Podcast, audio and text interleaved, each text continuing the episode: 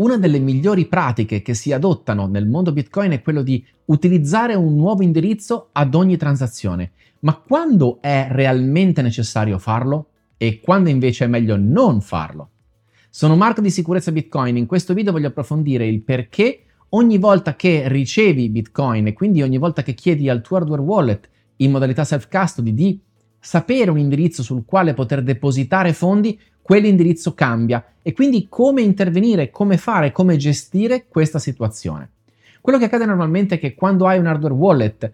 questo divide in vari spazi, in vari account, in vari spazi appunto dove depositare fondi i tuoi bitcoin e nel mondo bitcoin ogni portafoglio, ogni software che comunica con l'hardware wallet o ogni hot wallet che vai a utilizzare genererà ad ogni ricezione un nuovo indirizzo. Questo non è assolutamente un problema, anzi è una pratica importante per la tua privacy, perché nel momento in cui tutte le informazioni sono pubbliche e così funziona la blockchain di Bitcoin, e quindi dai a una persona o a un exchange o a un soggetto terzo uno dei tuoi indirizzi, attraverso quell'indirizzo la persona o l'entità potrebbe controllare in blockchain se hai già Bitcoin e quindi quanti ne hai ricevuti e da quale altro indirizzo ne hai ricevuti. È quindi fondamentale che ogni volta che transi con un nuovo soggetto che ti deve inviare fondi, venga effettivamente generato un nuovo indirizzo. Cosa succede però, per esempio, se vengono inviati fondi a un indirizzo già utilizzato in passato? Come ho detto, dal punto di vista della privacy, il problema è che chi ti invia fondi a un indirizzo già utilizzato può vedere le transazioni precedenti, vedendo quindi quanti bitcoin sono già arrivati, anche se quello che è il mittente delle altre transazioni è chiaramente solo un indirizzo bitcoin e non il nome o cognome di una persona. Quindi, riutilizzando un indirizzo, semplicemente chi ti invia fondi può vedere transazioni precedenti associate a quell'indirizzo. Quindi il problema di privacy sopraggiunge solo se la persona che ti invia fondi non è sempre la stessa. In questo caso invece ti consiglio di usare sempre lo stesso indirizzo perché se io ti invio fondi più volte non è necessario cambiare indirizzo e anzi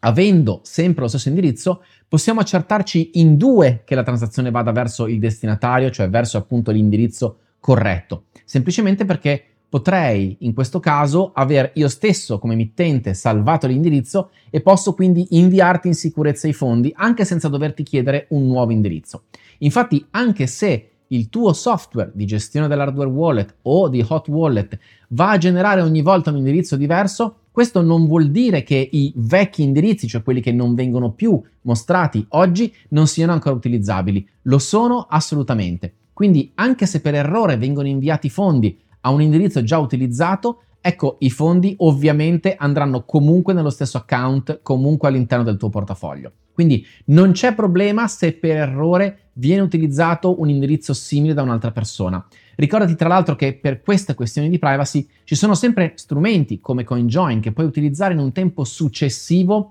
per interrompere il legame fra le transazioni. E quindi anche se ci dovesse essere stato un errore in passato nell'utilizzo dello stesso indirizzo da parte di più persone, di più mittenti, di più persone che ti hanno inviato fondi, hai sempre la possibilità di rimediare. Se tuttavia hai, lo ripeto ancora una volta, un singolo mittente, per esempio un exchange, che ti deve depositare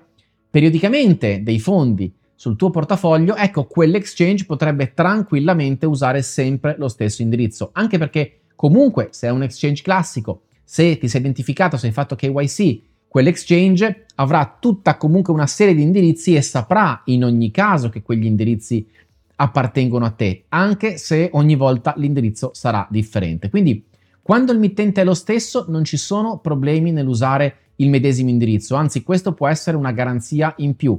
Non hai necessità di andare a verificare quell'indirizzo perché magari puoi ricordare a memoria la fine di quell'indirizzo o magari l'exchange che stai utilizzando lo ha messo in whitelist, quindi in una lista di indirizzi preapprovati da te. Questo ti permette quindi di evitare di andare a verificare ogni volta l'intero indirizzo prima di utilizzarlo, puoi semplicemente ricordare gli ultimi caratteri, le ultime cifre.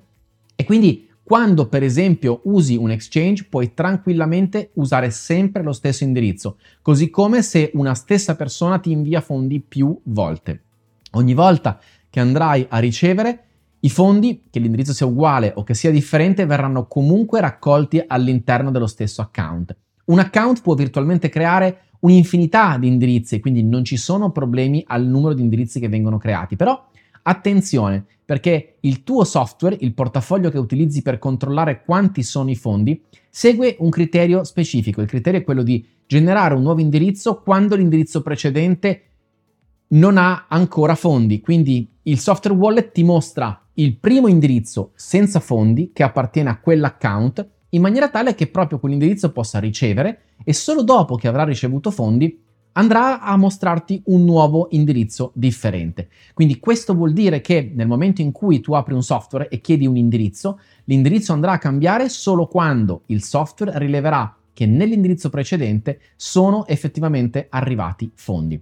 A volte viene segnalato appunto dal software wallet se un indirizzo ha ricevuto più transazioni. Sta a te, anche se vedi un'indicazione di allerta, sta a te sapere che se il mittente di più transazioni è sempre lo stesso, questo non costituisce un reale pericolo, mentre può essere utile e necessario cambiare per la tua privacy indirizzo ogni volta che cambi mittente. Quello che i software fanno è seguire il gap limit, ovvero ogni volta che vanno a controllare in blockchain tutti i tuoi fondi, cercano fin tanto che trovano un tot di indirizzi vuoti. Io vado a vedere il primo indirizzo del tuo account, lo trovo pieno, vado a vedere il secondo, lo trovo pieno, vado a vedere il terzo, lo trovo vuoto. E se quell'indirizzo è vuoto, facilmente andrò a cercare solo alcuni, pochi indirizzi successivi per accertarmi che siano effettivamente vuoti, che quindi non ci siano altri fondi in blockchain che appartengono allo stesso account, che appartengono effettivamente a te. E spesso il gap limit è quella, quel range, quell'ampiezza di limite di indirizzi vuoti che il portafoglio va a controllare on-chain per sapere se ha trovato effettivamente tutti i tuoi fondi. E quindi se per esempio il gap limit di un software è 20 indirizzi, dopo 20 indirizzi vuoti, cioè senza fondi, il tuo portafoglio non andrà a cercare ulteriori indirizzi. E questo vuol dire che se hai usato un altro software o un altro criterio e hai creato tanti indirizzi e magari hai lasciato 20 indirizzi vuoti, in questo mio esempio, il ventunesimo indirizzo, pur avendo fondi, potrebbe non essere controllato dal tuo software, quindi quei fondi,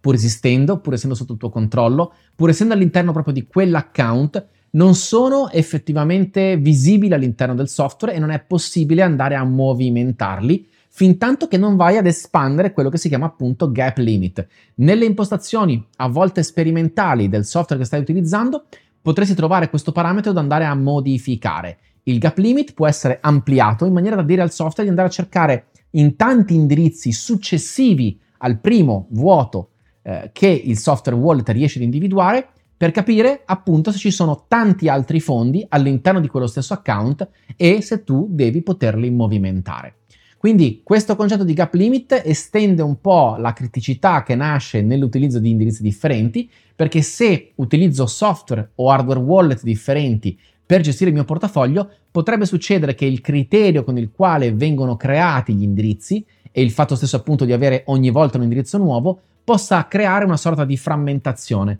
e da una parte piuttosto che dall'altra, su un software piuttosto che sull'altro, potresti avere difficoltà nel riuscire effettivamente a vedere tutti i tuoi fondi, anche se ci sono, anche se li possiedi, anche se a tutti gli effetti ne hai il controllo. Penso, spero che questo video ti sia stato utile per capire meglio come funziona il gap limit e il riutilizzo degli indirizzi. Sono Marco di Sicurezza Bitcoin a disposizione attraverso i miei libri che trovi su Amazon e attraverso le consulenze individuali per rispondere alle tue domande o progettare una strategia di self-custody ideale proprio per te. Un caro saluto alla prossima.